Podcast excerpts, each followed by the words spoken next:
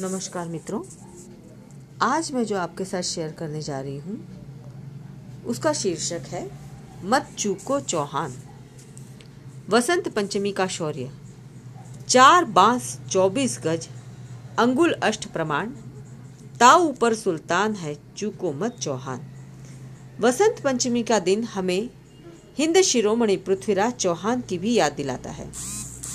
उन्होंने विदेशी इस्लामिक आक्रमणकारी मोहम्मद गौरी को 16 बार पराजित किया और उदारता दिखाते हुए हर बार जीवित छोड़ दिया। पर जब 17वीं बार वे पराजित हुए तो मोहम्मद गौरी ने उन्हें नहीं छोड़ा।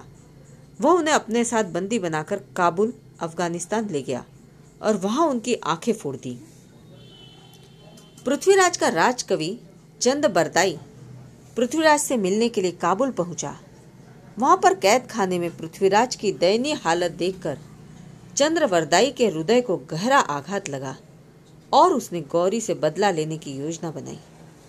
चंद्रवरदाई ने गौरी को बताया कि हमारे राजा एक प्रतापी सम्राट हैं और इन्हें शब्द बेदी बाण चलाने में पारंगत है।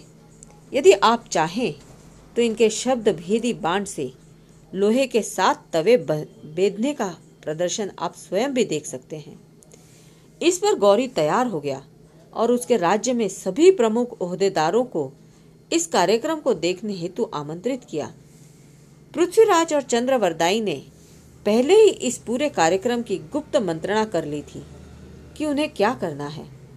निश्चित तिथि को दरबार लगा और गौरी एक ऊंचे स्थान पर अपने मंत्रियों के साथ बैठ गया। चंद्रवरदाई के निर्देशानुसार लोहे के 7 बड़े बड़े तवे निश्चित दिशा और दूरी पर लगवाए गए। चूंकि पृथ्वीराज की आंखें निकाल दी गई थी और वे अंधे थे, अतः उनको कैद एवं बेड़ियों से आज़ाद कर बैठने के निश्चित स्थान पर लाया गया और उनके हाथों में धनुष बाण थमाया गया।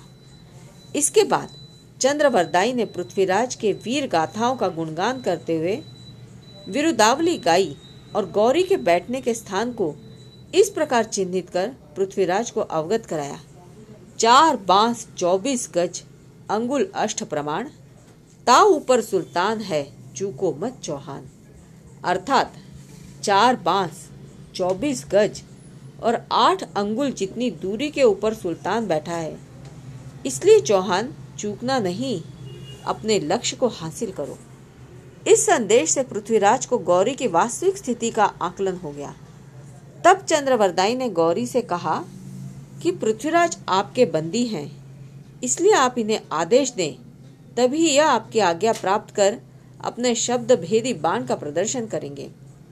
इस पर जो ही गौरी ने पृथ्वीराज को प्रदर्शन की आज्ञा का आदेश दिया, पृथ्वीराज को गौरी की दिशा मालूम हो गई और उन्होंने तुरंत बिना एक पल की भी देरी किए अपने एक ही बाण से गौरी को मार गिराया। गौरी उपर्युक्त कथित ऊंचाई से नीचे गिरा और उसके प्राण पखेरु उड़ गए। चारों ओर भगदड़ और हाहाकार मच गया।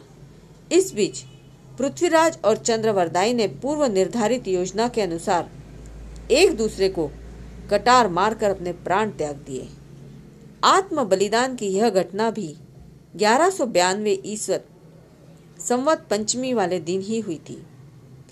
ये गौरव गाथा अपने बच्चों को अवश्य सुनाएं। जय श्री राम।